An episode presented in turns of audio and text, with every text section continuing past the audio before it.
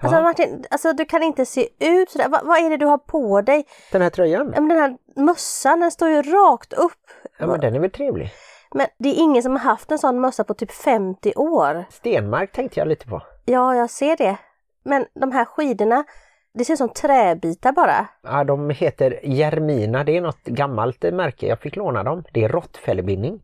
Jag tror inte att du ska se ut som Gustav Vasa bara för att du ska köra Vasaloppet. Vadå? Me that your life is dull and grey. My only answer is hey, hey, hey, hey. Let's go crazy in the wild, and if by chance we make a child, that just means that we're alive and healthy. Hej och välkomna till avsnitt 194 av Bonuspappan och Plus mamman, en podd om livet i en bonusfamilj med tyngdpunkt på föräldraskap och relationer. Det är spännande att vi sitter mitt emot varandra, det brukar vi inte göra. Nej, men jag har märkt att jag behöver titta på dig för att kunna säga bra saker. Ja, var det snällt sagt eller var det bara konstigt sagt? Nej, det var bara ett faktum. Ett annat faktum är att vi sänder i samarbete med Hallands Nyheter, dagstidningen i Varberg och Falkenberg med omnejd. Finns det inte en tidning som heter Faktum? Jo, det är de hemlösas tidning som i Stockholm heter Situation Stockholm. Jag trodde alla tidningar var de hemlösas tidningar. Jag ser hemlösa framför mig att de liksom är invirade i tidningspapper och så ligger de och fryser. Mm. Jag tror att eh, Hallands Nyheter håller på med ett reportage om de hemlösas situation i just Varberg och Falkenberg. Det har ju varit minusgrader länge och jag är inte säker på att det finns några liksom officiella hemlösa. Men om det finns några så kommer vi att försöka leta upp dem och se till att de får hjälp. Alltså jag förstår inte, man tänker ju att i en liten stad som Varberg så borde vi kunna ta hand om alla och ändå så finns det hemlösa även här. Mm.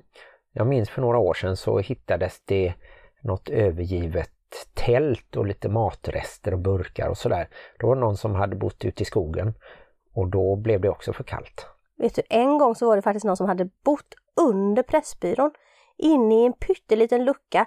Så när de skulle bygga om Pressbyrån så hittade de honom där nere. Oj, Alltså han levde och han bodde där. vad läskigt ändå. Ja, faktiskt. Ja, jämför man med det så har vi ju det väldigt bra i vårt radhus även om vi är sex personer i fyra rum. Jag tror att det är en hel del människor som inte skulle kunna bo som vi gör, men jag tycker det är jättemysigt. Det är liksom trångt. Vi kommer inte ifrån varandra så vi är nära varandra helt enkelt. Mm. Och vi har inget vardagsrum men vi har ett kök där vi träffas. Mm, och där hittar vi ju faktiskt på en hel del. Just nu så håller vi på och bakar en viltpaj. Och vill ni följa mig på sociala medier där jag bakar och lagar mat utan vetemjöl och socker så är det att gå in på utan mjöl och socker. Just det, och det är på Instagram och vill ni läsa Hallands Nyheter så går ni ju lättast till www.hm.se. Ja, för det är inte alla som har fördelen att bo i Halland och få brevlådan fylld av Hallands Nyheters nyheter. Nej, just det. En sak som är kul med Halland det är ju att alla de lyckligaste äktenskapen finns här. Jaha, det visste jag inte. Det sa våran eh, vigselförrättare. Ja, ja, ja. Eva Nilsson som vi fortfarande har kontakt med via Facebook till exempel. Hon kanske är lite partisk i och för sig eftersom vi var ett av de lyckliga paren som hon vigde. Mm, och vi är fortfarande lyckliga och vi har fortfarande podden igång efter snart fyra år blir det ju framåt sommaren. Åh herregud! Kommer vi att fortsätta ha podden även när våra barn har liksom växt upp och växt ut? Höll jag på att säga, de har flyttat ut och kanske börjat få egna barn och sådär. Det får vi väl se, det är väl eh, nästan tio år kvar tills Helle flyttar i alla fall. Då kanske vi blir bonusmormor, morfar, farfar plus podden. Ja, det skulle vara spännande. I det här avsnittet så ska vi ju träffa Sara Berthag Jones. Och henne träffade vi ju faktiskt i veckan. Vi åkte ju dit och så blev det strömavbrott. Kommer du ihåg det? Ja just det, vi höll på att filma lite. Hon är ju modist och hattmakare eller både och. Jag är lite osäker på det här om modist bara gör damhattar men det är sånt hon sysslar med i alla fall. Jag tycker jag var lite motarbetad. Precis när jag skulle ta upp och fota så bing, slocknade halva Varberg. Mhm. Och Sara bor ju här utanför Varberg med Johan och han har inte några biologiska barn. Men hon har ju tre söner och alla de tre har ju varsin diagnos i autismspektrat vad jag förstod. Jag har ju inte intervjuat henne utan det var ju du som intervjuade henne. Mm. Och hon kommer bland annat berätta om när barnens pappa fick besked att han hade cancer och han dog bara några månader senare och det var 2013. Ja, det var en tuff start för den bonusfamiljen. Ja, Svante hette han och då var ju sönerna ganska små. Två, tre och fem någonting. Vi får ju ganska många brev från lyssnare som har problem med någons ex. Men jag tänker att det måste också vara en speciell sits att alltid, inte konkurrera, men kanske i alla fall jämföras med någon som inte finns längre. Mm. Och där gav Sara ett eh, ganska intressant svar. Lite så här, vem skulle hon välja om Svante kom tillbaka? Skulle hon byta till Svante då eller skulle hon fortsätta vara ihop med Johan som hon bor med nu? Det låter som en jättebra film. Jaha. Vi måste göra den filmen. Men innan dess så får vi väl prata lite om vad som har hänt i veckan. Veckan har ju varit fortsatt kall och snöig även i härliga västra Sverige. Ja, jag har skjutsat Helle till skolan varje dag och som kallast var det väl minus 12 tror jag. Och ändå går våra barn omkring i t-shirt. Jag fick skämmas häromdagen när vi var på sånt här, eller vi var inte utan vi hade ett sammanträde med Helles lärare och hon sa att ja, hon är ju lite lättklädd.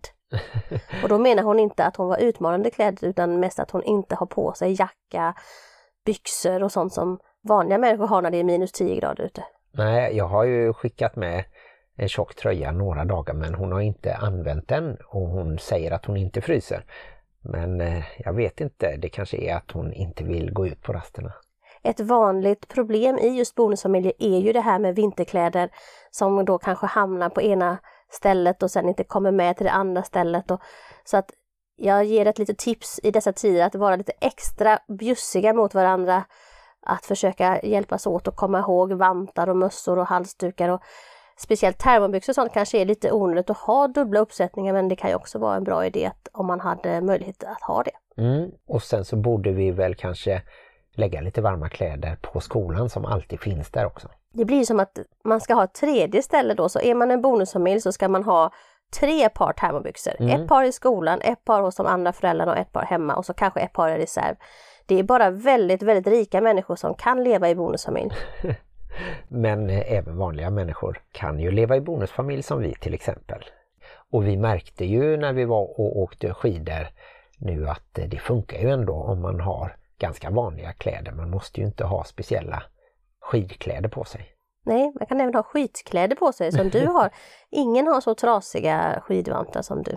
Nej, det är för att mina fina vantar som jag såg bara för någon vecka sedan, de har försvunnit igen. Men jag ska leta upp dem. Ja, som Martin här berättar så har vi varit och åkt skidor och det är väldigt roligt tycker vi här som inte är så vana vid snö och bortskämda med den varan. Nej, det var några år sedan sist känns det som.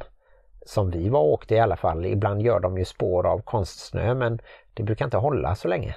Nej, en sak var ju att vår son, alltså som är då min son, inte din biologiska son, han sa det att vad konstigt, jag har aldrig åkt skidor med min pappa. Och så har han åkt ja, faktiskt två gånger i alla fall med dig. Och då kommer jag tänka på det här just att leva i en bonusfamilj, att vissa saker kanske ens barn får uppleva första gången tillsammans med någon annan och vilka känslor det kan frambringa hos mm. en förälder. Mm. Att man inte får vara med och inte vara där. Och nu är det ju så till exempel när ni ska lära Lycko köra bil så är det ju båda två papporna i det här fallet som övningskör med honom. Ja just det, det tror jag är bra. Dels är det lite olika bilar och sen kanske vi är olika som personer och Lycke körde Nej, ju. ni är samma fartåra båda två. jag kör väldigt sällan snabbare än det står, kan jag meddela. Och Lycke körde lugnt och säkert. Men han var lite orolig för att det var halt på vägen. Ja, det var en av de sakerna som man kanske i just bonusfamiljer har lite annorlunda än en kärnfamilj, att man kör upp med två olika pappor och att man åker skidor med bara en pappa. Mm. Sen har vi ju haft eh, grannens engelska bulldog, Nessie. Är det inte en fransk bulldog? Ja, det kanske det är. Det är någon slags bulldog i alla fall.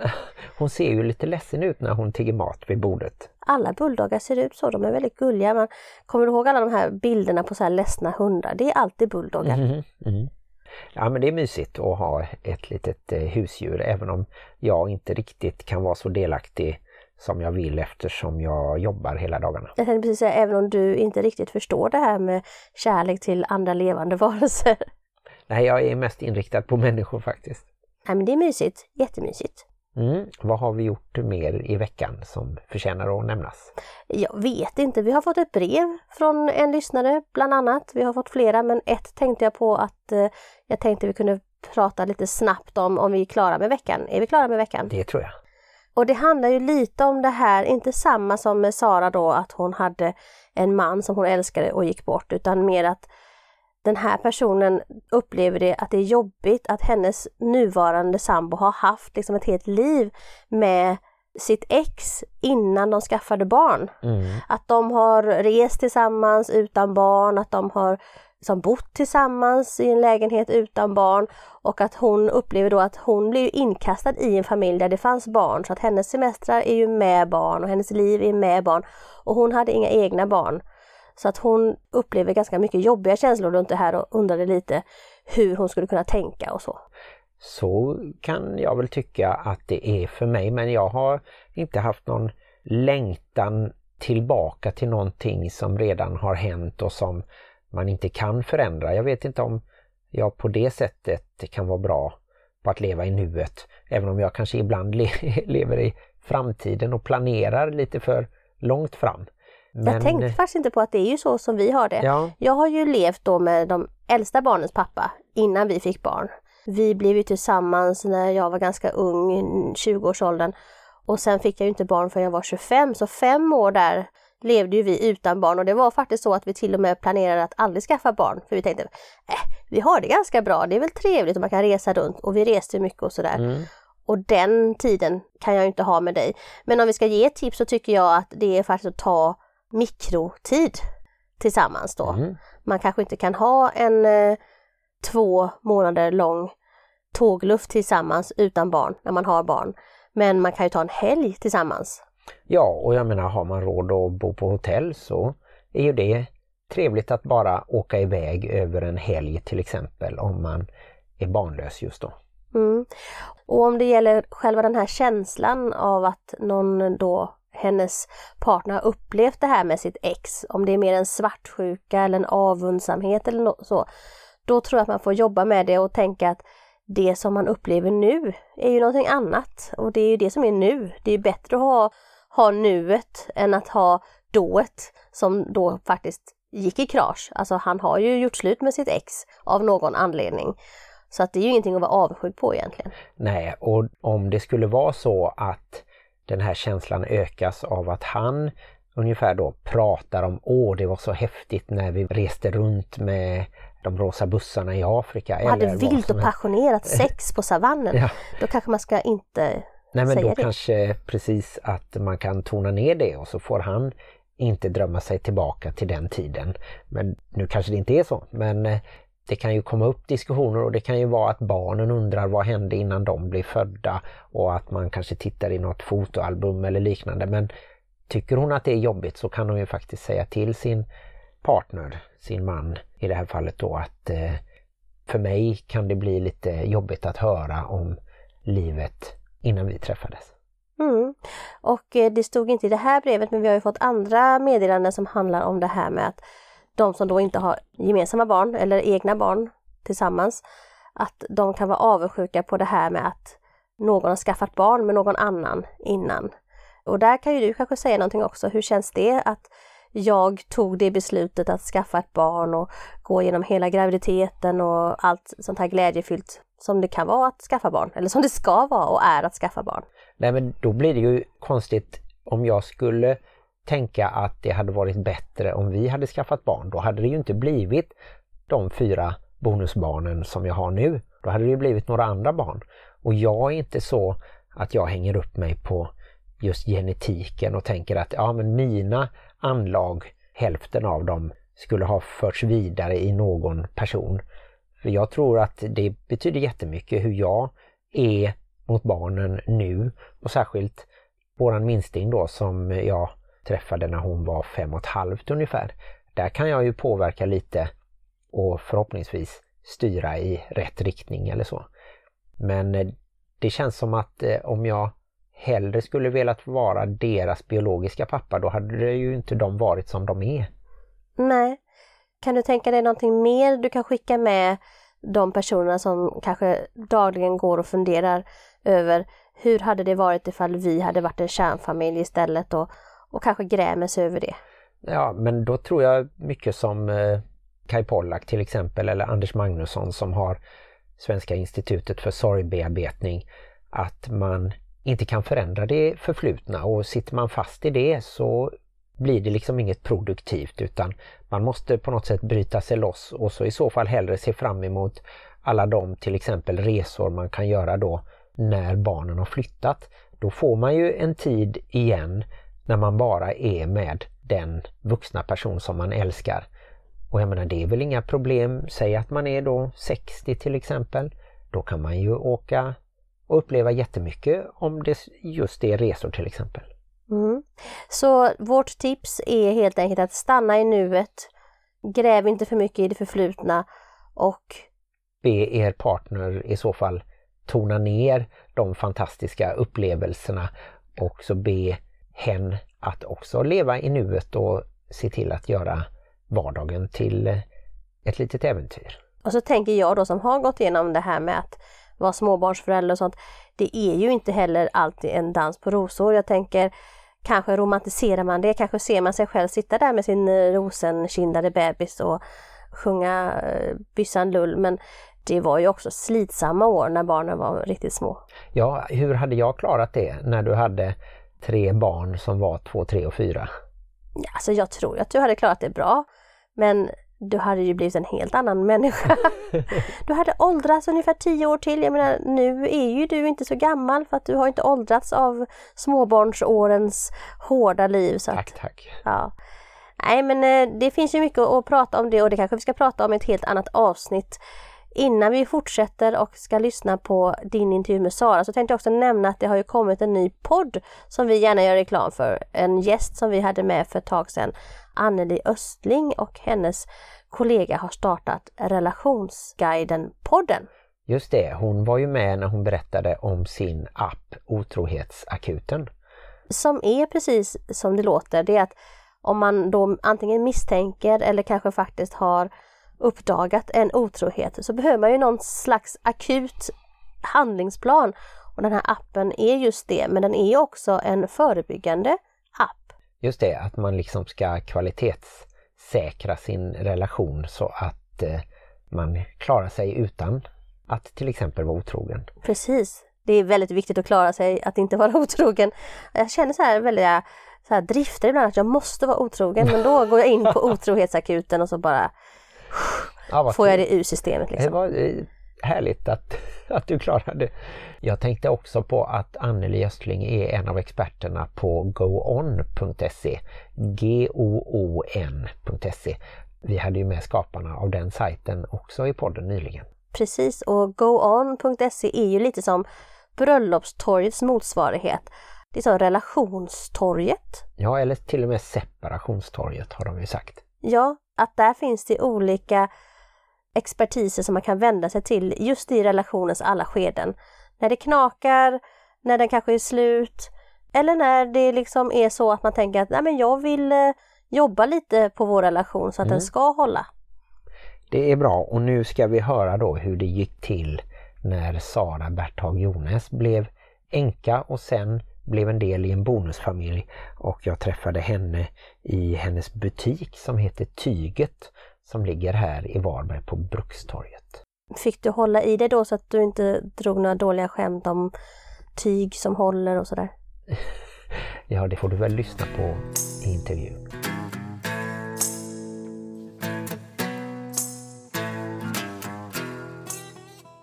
Hej och välkommen till podden Sara Berthag Jones. Tack så mycket! Vi sitter ju bland väldigt många tyger här. Ja. Jättehärligt! Var är vi egentligen? Vi är på Tyget på Brukstorget, tygaffären som jag driver. Mm. som vi flyttade hit från, var det Lejet? Ja, från Lejet. Jag tog över affären för två och ett halvt år sedan Mm. efter en äldre dam som hade haft den i 28 år. Mm. Så var det väl dags för henne att gå i pension och då fick jag chansen. Härligt. Eh, Japp. Och så flyttade jag hit till Bruksstadiet för Mm. ett år sedan. Jag tror vi ska prata lite till eh, senare om eh, dina kreationer här. Men vi kan väl prata familj också, lite hur du växte upp till exempel, för det var väl i Varberg? Ja, delvis växte jag upp till Varberg, eller i Varberg. Vi flyttade ifrån Tidaholm när jag var sju år och mellanlandade i Kungsäter först Mm. och sen in till Varberg när jag var nio. Och du växte upp i en kärnfamilj? Nej, den var väl, nej den har aldrig varit en känd familj. jag har en syster som är 13 år äldre än mig Mm. och hon och jag har inte samma pappa. Nej. Så redan där så börjar vi liksom. Ja. Och sen så när hon var, jag tror att hon bara var tre år någonting, så träffades mina föräldrar. Och eh, sen föddes ju jag och så föddes min bror tre år senare. Och sen skildes mina föräldrar när jag var tre och ett halvt. Mm. Och sen efter det har jag växt upp bara med min mamma. Just det, men då har du inget riktigt minne heller av när din pappa bodde med er? Nej precis, för då var jag så liten. Och Mm. under min uppväxt som liten så träffade jag nästan aldrig pappa. Nej, just det. Utan det är först i vuxen ålder som jag har haft en relation med honom då. Bodde alla barnen kvar hos eh, sin mamma då? Ja, men min syster hon hade en mer välfungerande pappa så att hon bodde delvis hos honom. Men sen flyttade hon hemifrån när hon var 16 för att Mm. börja gymnasiet. Och då var ju jag bara, ja men det var i samma veva som de skildes, Just mina det. föräldrar. Mm. Så att det är jag och min lillebror och min mamma som har bott ihop. Mm. Och sen valde du att flytta iväg och plugga just i gymnasiet också Ja, på en annan ort. det har vi alla tre syskon gjort. Ja. Och det var för att du ville ha liksom en annan typ av utbildning redan då? Ja, jag läste International Baccalaureate som internationell utbildning och då fanns inte den på så många ställen utan nu var det Göteborg eller Mm. Jönköping. Och man får göra antagningsprov och Göteborg var för tufft, jag kom inte in där. Så då blev det Jönköping. Mm. Och sen eh, bodde min pappa i Jönköping då med. Jaha, Ja, han var universitetslektor på lärarhögskolan. just det. Så att det var inte, vi hade inte den relationen att jag bodde hos honom. Nej. Men det var ju ändå trevligt att han fanns i samma stad. fanns en trygghet att ni ändå kunde träffas? Ja, så, för då började vi träffas. Mm. Och sen bildade du ju familj då med Svante. Ja, vi fick barn helt enkelt. Och sen eh, när Kasper då som äldst, när han var ett år, så flyttade vi tillsammans. Mm. Och då var det, Svante bodde i Falkenberg, jag bodde i Varberg. Ja men då är ju Träslövsläge ganska mittemellan. det. så därför så landade vi där. Och eh, vi hade inte varit tillsammans så väldigt länge, mer än att vi hade känt varandra, men inte varit tillsammans som ett par. Men han skulle köpa hus och jag hade ganska nyligen köpt en lägenhet. Så ja, men köp du hus, vi ska inte flytta ihop nu ändå liksom. Och sen bara, vi kan ju titta vad vi har råd och möjlighet med tillsammans. Och då så snubblade vi över liksom vårt drömhus i Träslövsläge. Mm. Så då slog vi till. Och sen kom Oliver och Rasmus. Ja, precis. Och det skiljer ungefär två år Ja, två år där. mellan där. Ja. Mm. Och sen så var det i december 2012 som ni fick ett chockbesked får man ju kalla det. Ja. Ja, jag är så himla dålig på årtalen för det har liksom suddats ihop. Men någonstans där så hade ju Svante varit eh, förkyld ett tag. Men vi hade ju, då hade alla barnen skolats in på förskola. Nu är vi ju innan corona, men då Mm. gick det förkylningar hela tiden så att det var liksom inget ovanligt. Men så efter ett tag så fick han ännu mer hosta och så, så då gick han till vårdcentralen och kollade. Och de bara, nej men det är nog bara någon hosta, liksom du får lite hostmedicin. Mm. Och sen blev det ännu sämre. De bara, men det är en halsinfektion. Och sen till slut så vart han ju helt sängliggande så då blev det ambulans in. Och då hittade de ju vätska, 1,8 liter vätska i hjärtsäcken. Oj, oj. Och då började man ju luska varför liksom. Och hittade ju metastaser i hela skelettet. Mm. Cancer då. Ja. Ja. Mm. Och hittade sen att det kom från magen till Mm. slut. Du vet, så här pytte, pytteliten. Så här, den var väl en centimeter. Jag har själv sett den när de gjorde undersökningen. Ja. Den var ju jätteliten och de trodde att det är nog inte den. Nej. Men det var ju modertumören liksom. Mm. Så då gick det snabbt. Det var från, fick beskedet i december och gick bort i början av april. Oj, oj. Jag tänker så här, hur ska man liksom kunna komma tillbaka till något slags vanligt liv? Det måste ju vara jättekonstigt. Ja, för då var ju barnen två, tre och fem Mm. år. Mm. Så att det, ja, på ett sätt var det ju bra att man hade de tre. För att man kunde inte bara säga, nej men nu lägger jag av. Nej, just det. Utan man får ju liksom, Leva för barnen ja lite. precis. Ja. Men jag kommer ihåg när jag första gången tror jag lämnade dem på förskolan efter där. Hade jag kört alla tre barnen till förskolan, lämnat dem. Och sen så körde jag bort en parkering längre bort och så satt jag där. Vad ska jag göra nu? Nej. Vad händer nu? Ja. Jag vet inte. Så det är jättekonstigt liksom. Ja, För ja. annars har, man dem hela tiden så var man ju så fullt uppe i Mm, liksom. mm. Men då helt plötsligt var det bara jag Mm. och i det läget så jobbade jag inte liksom. Utan det var det bara fullt upp med att finnas. Mm. Hur lång tid tog det, skulle du säga, att liksom komma tillbaka och fungera liksom i huvudet själv eller bli sig själv eller? Nej, jag vet inte. Det vet jag inte om jag är nu heller. Men det är ju, alltså, man kan säga att jag tycker att det går i vågor. Och så tycker man så här, men nu har vi en riktigt bra period. Och sen så kan man helt plötsligt bara slås av att tjoff, vad har hänt och vart är jag nu och ja, han är borta. Och sen så går det rätt bra igen och så slås man av det igen. Och det är väl det, så ju längre tiden går desto mer sällan kommer de där riktiga käftsmällarna liksom. Ja. Så det har väl gått successivt under tiden. Mm. Hur lång tid tar det innan man börjar tänka att ja, jag kanske inte vill leva ensam resten av livet och det kanske var någonting som Svante sa till dig också.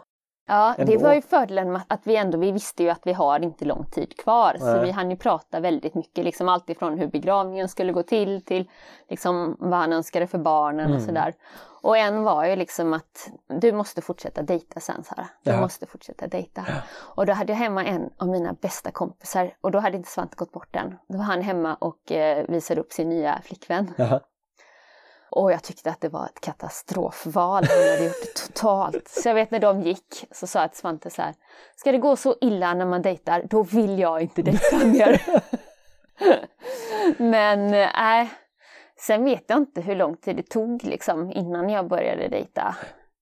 Men eh, jag var väl fullt inställd på att själv är inte så himla kul kanske. Även Nej. om det är helt, jag klarar mig själv, det kände jag mig trygg i liksom. Ja. Men det är ju roligare, jag tycker det är roligare att dela livet med någon. Mm. Så är det. Och som tur var då för både dig och Johan som din sambo heter så träffades ju ni då ja. Ja, Mm. och honom skulle jag absolut inte sikta på. Jag skulle ha en yngre man. Ja Tänkte att då var ju oddsen att jag skulle leva längre var ju högre. Aha. Och Johan är eh, tio år äldre än mig. Ja just det. Så att det gick ju helt i stöpet.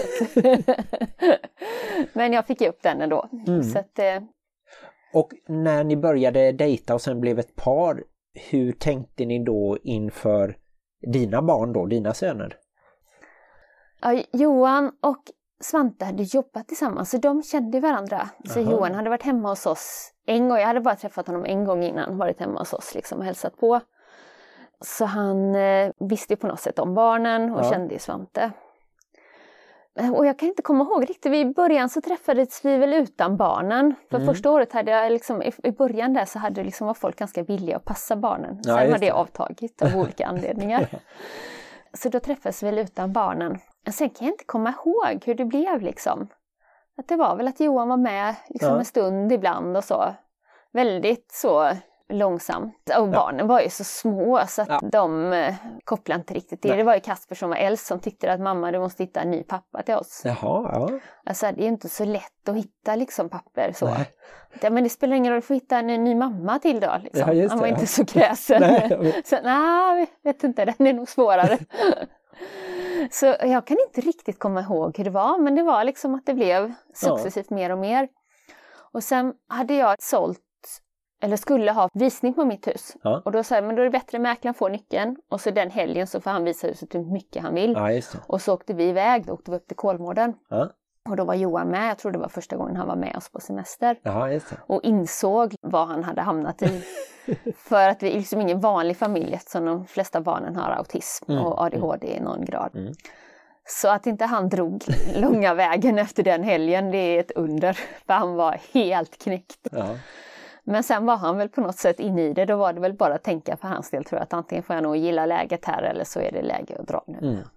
Har Johan barn sedan tidigare? Nej, han har inte det. Nej, det är lite som jag då att man blir bara bonuspappa och då blir ju barnen faktiskt de viktigaste barnen i ens liv. Ja, Och jag tror att eh, Maria brukar ju tycka att det är, är positivt och samtidigt så har jag då inte haft erfarenhet att ha små barn till exempel eller, eller den speciella kontakten man kan få med biologiska barn. Så det kanske finns både fördelar och nackdelar. Så. Ja, precis. Jag kan nog hålla med henne helt och hållet där. Ja. För det kunde jag känna, i början ville Johan gärna ha egna barn. Men sen så fick han liksom känna på kalibern av mina, så tyckte han att det räckte. Ja. Och med det jag kan känna, det svåra är i början att ja, men allt, barnen är fullständigt mitt ansvar. Mm. Och så ska han ändå leva i våran familj. Ska han Mm. ha någon gräddfil vid sidan av och bara vara med när det känns okej för honom och det är roligt och sen inte vara med när det är jobbigt. ja, det. Och den kunde inte jag riktigt köpa. För mina barn har ju bara mig, de har ju ingen annan förälder. Nej. Och ska han då vara med så får han liksom vara med till 100 procent. Mm. Var det något som ni faktiskt pratade om innan ni flyttade ihop eller är det sånt som känns som att när man testar lite och så märker man att nej nu får vi nog sätta oss ner och liksom prata om hur, vi delar upp ansvaret? Jag tror inte riktigt vi har haft tid att prata liksom, jag tror att jag successivt så här lämpat över mer och mer. Och jag vet att jag har tyckt att det var frustrerande för jag vet att han har pratat en del med sina jobbarkompisar. Ja. Och de bara, nej men det är mina barn så jag tar ansvar för dem, det har inte han med att göra eller tvärtom liksom. Nej men så kan inte vi ha det. Det är inte okej för min del liksom. Mm. Det funkar inte, det måste vara båda. Annars kommer jag, ska jag då nummer ett gå runt och vara tacksam för det han gör. Ja. Och nummer två ska jag vara irriterad för det han inte gör. Mm. Så kan det inte vara. Nej, jag håller ju med dig men samtidigt så kan jag förstå om det hade varit så att man har två barn var och de kräver ungefär lika mycket eller är ungefär i samma ålder och så Ja. här. Då kanske det kan vara lätt att separera och så om man lever varannan veckas liv och, och sådär. Men jag menar du har ju barnen på heltid och att de har då NPF-diagnoser gör ju att det krävs lite extra mycket och så. så att, eh, hur har det varit just det här då att lära känna ett barn som har kanske autism eller inom det spektrat? Nu har jag tur att Johan har varit ganska engagerad i sånt här tidigare. Så han hade ju stenkoll på folk som Bo Hillskov och sådana saker. Ja, det. Så att det underlättade ju väldigt. Och att jag och Johan har en gemensam grundsyn i hur man ser på människor och hur man behandlar människor.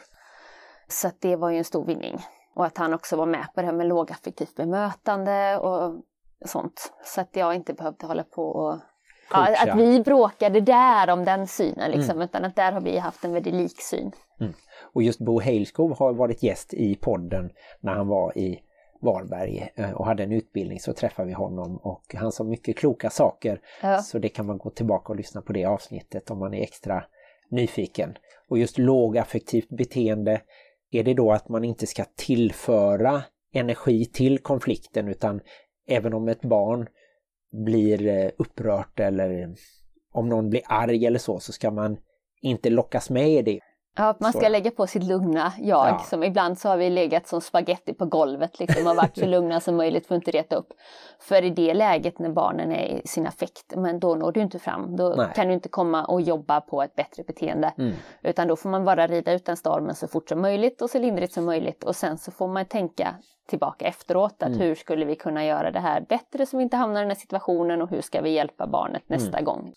Och nu är ju killarna då 10, 12 och 14 Ja. ungefär. Ja. Och Johan, när Johan kom in i deras liv, då var de lite yngre. Var det en bra ålder tror du ändå att börja lära känna dem?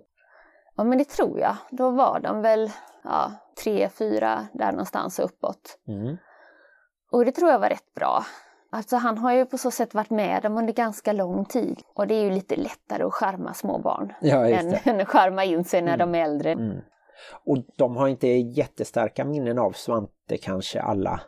Nej, det äldsta Kasper har, Mm. eh, i och med att han var äldst och kommer ihåg mest. Men de andra två var ju två och tre Mm. år. Så att de har berättade minnen, Ja, men inte så mycket upplevda minnen som de själva kan komma ihåg. Mm. Har ni något sätt som ni ändå låter Svantes minne vara, vara levande i familjen och sådär? Ja, det har ju varit att vi har pratat mycket om det och pratat om, om olika minnen och händelser. Och, alltså, men alla har sina egenskaper. Att ja, men den där har du nog ärvt ifrån pappa. Ja, liksom, han gjorde så här och så här. Ja. Så på det viset så pratas det ofta om Mm. det. För det är klart, det är ju lite speciellt. Det skulle ju inte vara konstigt om man hade en bild på Svante hemma. Nej. Däremot kanske man väljer, om man har skilt sig och barnen bor varannan vecka, så kanske man inte har en bild på sitt ex. Nej, Liksom. precis. Och jag menar det är ju speciellt för dig, du har ju inte blivit lämnad eller valt att skilja dig. Nej, Din kärlek till Svante har ju inte försvunnit nej. på det sättet så att eh, tror du att det blir annorlunda också, vi säger för Johan som kommer in som då bonusförälder? I alla fall hos mig spelar det jätteroll och jag har bearbetat den hos psykologen många, många timmar. Just den där äh, känslan att i början så var det ju så att ja, men jag skulle ju valt Svante alla dagar i veckan. Ja. Och det kändes ju inte schysst då att leva med Johan om Mm. jag hade den känslan liksom. Mm, mm. Och sen vet jag inte om, om han någon gång kände det. Så psykologen sa, men Sara, det får inte du ta ansvar för. Nej, utan vad han känner, du känner så här, ja visst, men du vill ändå leva med Johan för du tycker otroligt mycket om honom. Ja. Mm. Och sen så får han ta ansvar för, är det här livet med mig Mm. bättre än livet utan mig? Att det beslutet får du låta honom ta då. Och det har han ju uppenbart, det tycker han ju. Ja, precis. Ja. Och ju längre tiden går, alltså nu skulle jag nog välja Johan Ja. om Svante skulle dyka upp liksom. Ja, just det. Så att, eh, Ja, för nu har ni hus i Bua ja, vi Just det. byggde Och- hus där för tre år sedan. ja, och har bott ihop även innan det. Ja. Ja, för han flyttade in sen i mitt hus när vi bodde i Tångaberg. Mm. Så hyrde vi ut hans hus ett tag och så flyttade han in hos mig. Mm. Men sen så ska vi flytta ihop på riktigt så är det bättre att vi börjar om någon annanstans. Finns det någon skillnad om du skulle jämföra om han var barnens biologiska pappa? Finns det någonting som han då inte är med med gränssättning eller med någon annan del av kontakten sådär? Eller är han ungefär som en pappa? Ja, men jag tror att han är som en pappa. Jag tror att hade det varit hans biologiska så hade jag nog fortfarande irriterat mig på vissa grejer som jag tycker. Det som är det svåraste nu är ju att ja, men han får automatiskt inte de här uh, mejlen från skolan i de Nej, här just det. skolsystemen och sådana saker. Det är väl sånt som kan göra det meckigare. Men jag tycker att han tar samma ansvar. Mm. Och med på möten och sådana saker. Hur har släkt och vänner reagerat? Har det också varit lite sådär i vågor eh, under de här då åtta, nio åren? Alla drog väl en lättnadssuck när Johan kom in i bilden. Ja. För då försvann alla. Ja men vad bra att du har Johan, han hjälper dig nu. Ja fast den kunde gärna få hjälpa till ni andra också. Mm. Men klart under hela den perioden, alltså man tänker innan när Svante blev sjuk och allt det här och dödsfall. Alltså sjukdomen kanske ibland plockar fram bättre sidor hos folk.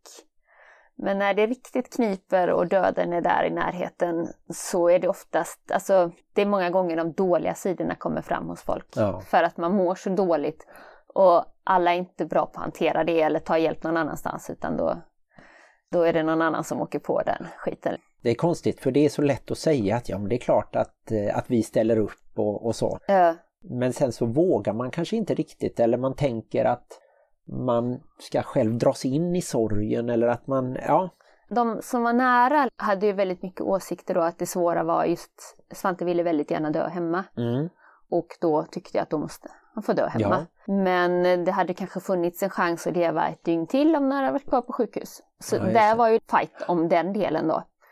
Och samma liksom om begravning och allt sånt där. Sen kan man känna att jag har tappat väldigt mycket vänner ja, när Svante gick bort. Mm. För det var precis som att, oh shit, det här kanske är smittsamt. ja, Det, liksom, det känns så, även om ingen säger det. mm, Alltså på så sätt tappade jag mycket vänner som man hade som inte liksom vågar riktigt mm. umgås med en. Eller vågar tänka att nej men det kan nog inte Sara för nu är hon själv med tre barn. Det är ingen idé vi frågar. Eller ja det blir nog jobbigt att ta med henne. ja alltså den. Ja, konstigt. Ja så det var en stor förlust. Och sen så har du då fått via Johan kanske nya kompiskonstellationer sådär som du ska möta. Och så får du varje gång kanske tänka, jaha, ska jag dra hela min historia om Svante och om sönerna eller, eller ska Ja. du bara i, vara var något annat? Att du pratar om ditt yrke istället? Ja eller? precis, och det är ju oftast där jag hamnat. Det är lättast liksom prata lite tyger och lite Ja. hattar och så behöver man inte gå in på det så mycket. För det tar ju också tid, eh, inte bara att få ihop en familj utan även få ihop de olika kompisgängen lite så. Ja. Nu har vi ju då, eftersom barnen har så mycket autism och har så svårt med sociala sammanhang, så brukar jag säga att nu i corona så märker inte vi så stor skillnad för vi har inte umgås med några innan heller för Nej. att barnen inte klarat det. Så vi har varit experter på folktomma aktiviteter. Ja just det. Ja men ibland har man blivit hembjuden och det är väl det som är det svåra då att få folk att förstå att det går inte, det fungerar inte, vi har testat, det spårar ur. Så att vi, vi gör inte det. Ska, är det då någon om Johans vänner när de fyller år och sånt så har Johan fått gå själv. Ja. Och är det några av mina vänner så har jag fått gå själv. Mm, mm. På gott och ont liksom. Jag har inte behövt väva in mig i massa Nej. nya sociala sammanhang. Och det kan ju vara så barnen kan vara trygga hemma och de kan ha en autism som gör att de ändå kan kommunicera med er och allting sådär. Men sen just när det blir folksamlingar eller så, Ja. Då kan det bli en väldig stress som inte går riktigt att föreställa sig tror jag om man pratar med en vanlig mamma eller pappa. Nej, det kan ju bara vara att gå på stan så kunde barnen att spåra ur av det och Ja. försvinna liksom. Ja, och då står du där och så har du en femåring som är puts väck Ja. och man är kanske nere vid hamnen eller någonting. Det är ju ingenting man vill utsätta sig för. Nej. Vad tänker du om, om framtiden? Eh, Går det att eh, hitta former så att barnen kan klara sig och att ni då kan få ännu mer tid lite för varandra och, och vänner? Och... Ja, jag pendlar väldigt där. det vi jobbar med mycket är ju att de ska bli så självständiga som möjligt så att Ja. de sen då faktiskt, nu klarar de sin stund hemma själva. Mm. Och det är ju det som är målet. Och målet är väl att, ja men de ska väl flytta hemifrån någon gång. Mm. Men ibland tänker jag att vi nog får köpa stor tomt någonstans och Ja. så sätta ut tre attefallshus i varsin ända av tomten och så får de bo i dem liksom Ja. och så bor vi i mitten. Mm. Men nej, vi får väl se. Ibland gör de i stora utvecklingssteg och vad nästa steg ger det vet man inte. Nej. Nej, det är ju lika spännande som, eh, som alla som kommer in i tonåren till exempel och kan förändras Ja. jättemycket. Och, och om vi då går över lite till, till ditt yrke. Så det här med att vara modist, det kanske inte är alla som vet vad, vad ordet betyder. Nej, och då ska vi erkänna att det visste ju inte jag heller. För jag utbildade mig först till ingenjör och har Ja. jobbat med det. Och sen så när Svante hade gått bort så var jag och två av mina nära vänner i Paris. Ja, Och så hittade vi en helt underbar hattbutik. ja, Och så provade hattar och vi köpte några hattar och en av kompisarna hon provade något diadem som var väldigt tjusigt. Och då sa jag, men herregud du behöver inte köpa, jag kan göra ett sånt. Och ja. hon bara, ah, Sara du skulle bli modist. så då så smög jag ut i butiken sen och så här, googla, modist, modist. vad är det? Ja. Men är det inte bara hattar man gör då utan eller liknande? Ja, men det finns ju hattmakare och det finns modister. Ja. Och många gånger så blandas de där ihop, men man jobbar på två helt olika sätt. Mm. Och hattmakare är ju det klassiska, de här höga doktorshattarna. Medan modister från början gjorde mjuka damhattar, Aha. mycket i filt då. Ja. Men numera så att när jag har utbildat mig så har man gjort mycket damhattar men även herrhattar. Mm. Och då jobbar man i filt, strå, tyg, skinn och så gör man turbaner och sånt också. Aha, ja. Och sen så har jag även läst till accessoardesigner och då gör man väskor och handskar och sånt. Det Jaha, ingick också i utbildningen då.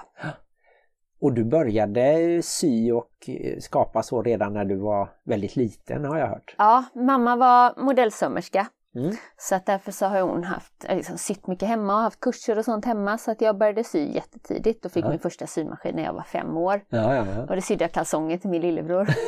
så jag vet inte, mamma var lika nöjd över det. Då var han ju två, tre år liksom. ja måste varit riktigt dålig passform. Mm, mm. Men då började jag sy. Och sen har jag ju haft det som hobby i alla år. Och tänkt någon gång att men jag ska nog göra någonting av det men det är nog klokast att vara ingenjör. Och när Svante gick bort då hade vi så mycket saker man skulle göra sen. Vi hade supermycket planer. Ja. Och så insåg man att shit det där sen, det kanske liksom inte kommer. Nej. Och just då när jag hade googlat det där med modist och så hittade jag, ah det finns en sommarkurs Aha. eh, i Göteborg så då började jag läsa den. Och precis i slutet där så sa de det, vi har platser kvar till, till hösten till den riktiga utbildningen. Och vi skulle gärna vilja att du kom på audition och testa. Ja.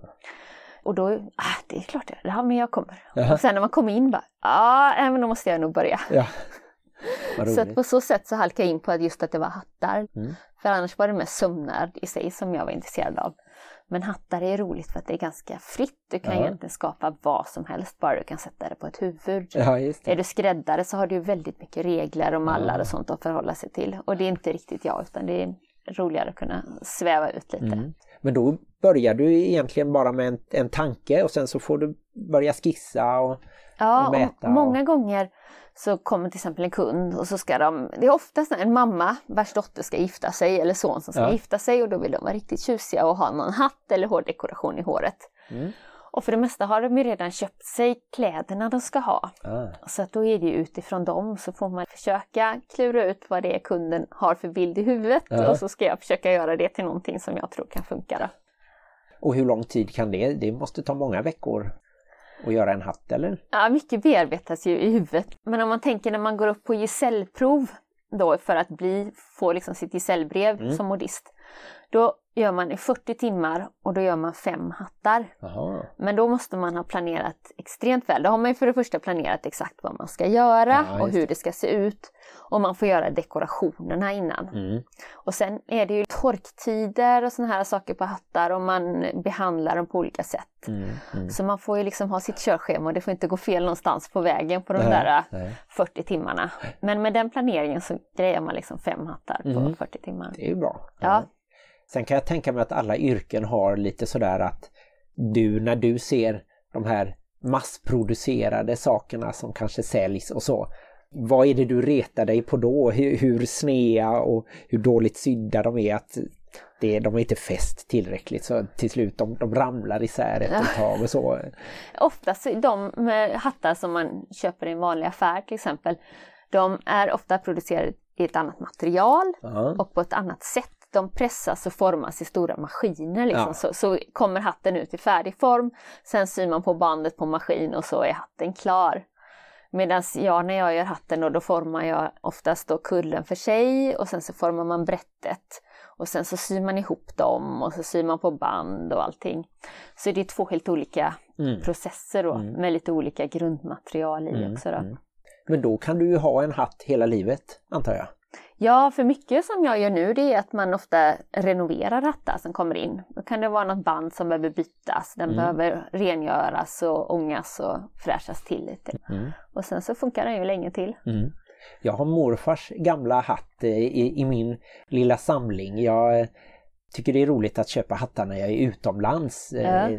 Är jag i Turkiet så vill jag ju hitta någon rolig fes eller liknande. Och sådär som lite minne att, att ta med.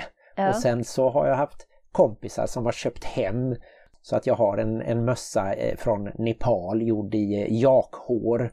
Ja, som, som i flera år luktade väldigt speciellt av det här lite blöta, eh, fuktiga djuret. Och, Ja.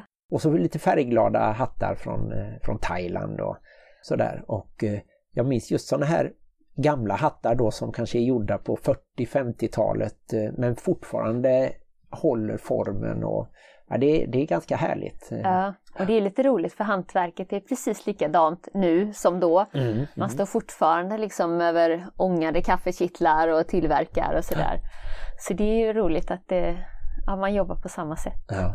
Så då vet man om man vill ha en speciell huvudbonad, om man har en, en tanke, då är det dig man ska kontakta och, och så kan du kanske hjälpa till också att utveckla idén och se vad som är möjligt och så. Ja, precis. Mm. Sånt är riktigt kul. Tack så jättemycket Sara för att du var med och berättade om, om din familj och, och allt annat. Ja, tack för att jag fick vara med, jätteroligt. Och lycka till! Tack så mycket. Tack!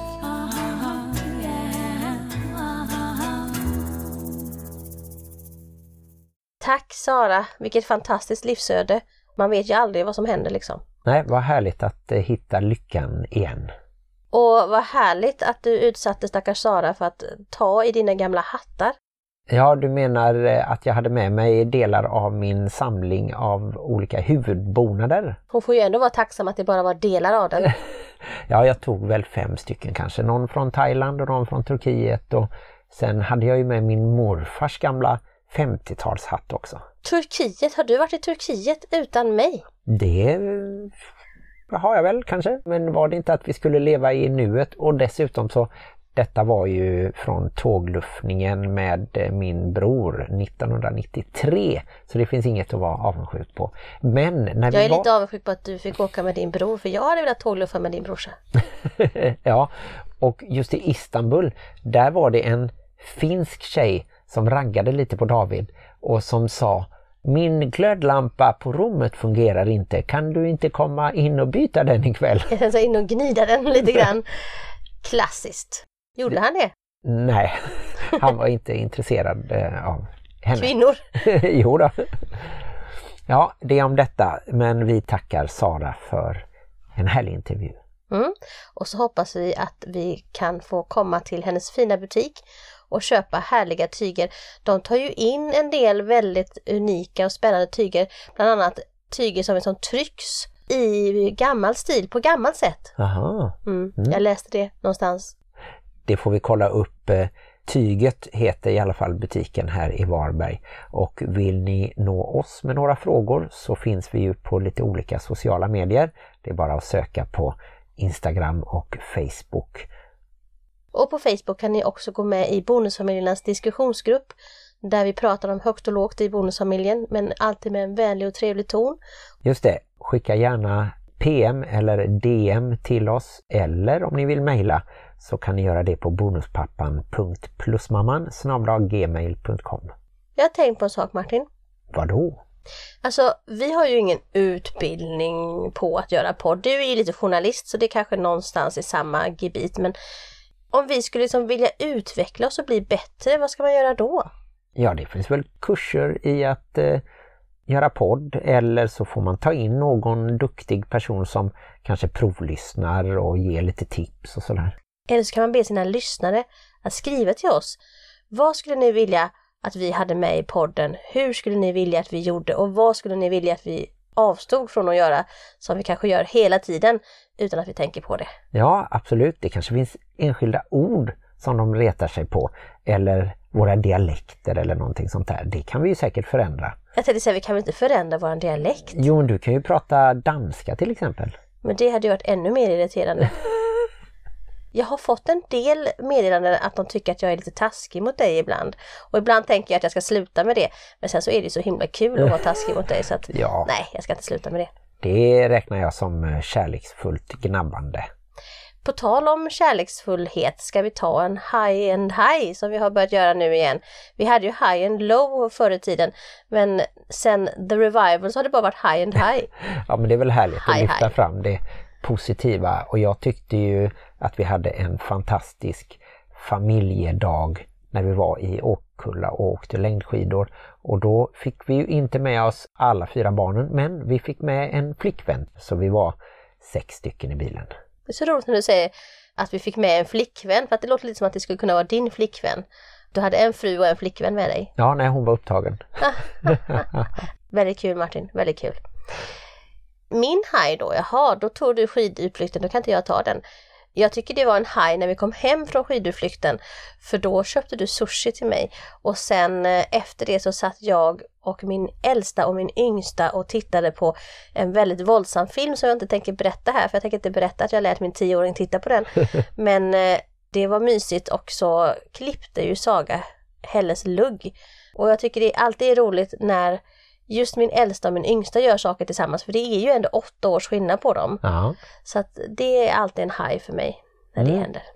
Så nu har ju Saga klippt båda sina systrar så nu undrar vi vem får hon sätta saxen i nästa gång? Blir det lillebror Lycke eller blir det dig? Eller det blir nog inte mig för jag ska klippa mig imorgon. Det lät väldigt modiskt att sätta saxen i någon men jag tror att hon har klippt Lykke lite grann. Om inte annat när hon var liten så har hon nog klippt till honom. Nej det var han! Han har kastat en sax mitt emellan ögonen på Saga när han var liten. Oj, Hon har fortfarande ett litet ärr där. spännande. Ja, så kan det gå till i bonusfamiljen ibland. Fast det var innan det var en bonusfamilj. Så även livet i kärnfamiljen kan vara hårt ibland. Ja, just det. Glöm inte det, att även livet i kärnfamiljen kan vara besvärligt. Men också härligt. Men inte lika härligt som i en bonusfamilj. Nu börjar Martin bli trött. Ha det bra tills nästa gång. Hej då! Jag har fortfarande lite ont i huvudet för jag tror att jag svettade så mycket när jag åkte skidor och så fick jag inte i mig tillräckligt med vatten. Jag tror att det var för att mössan var så ful så att huvudet fick ont.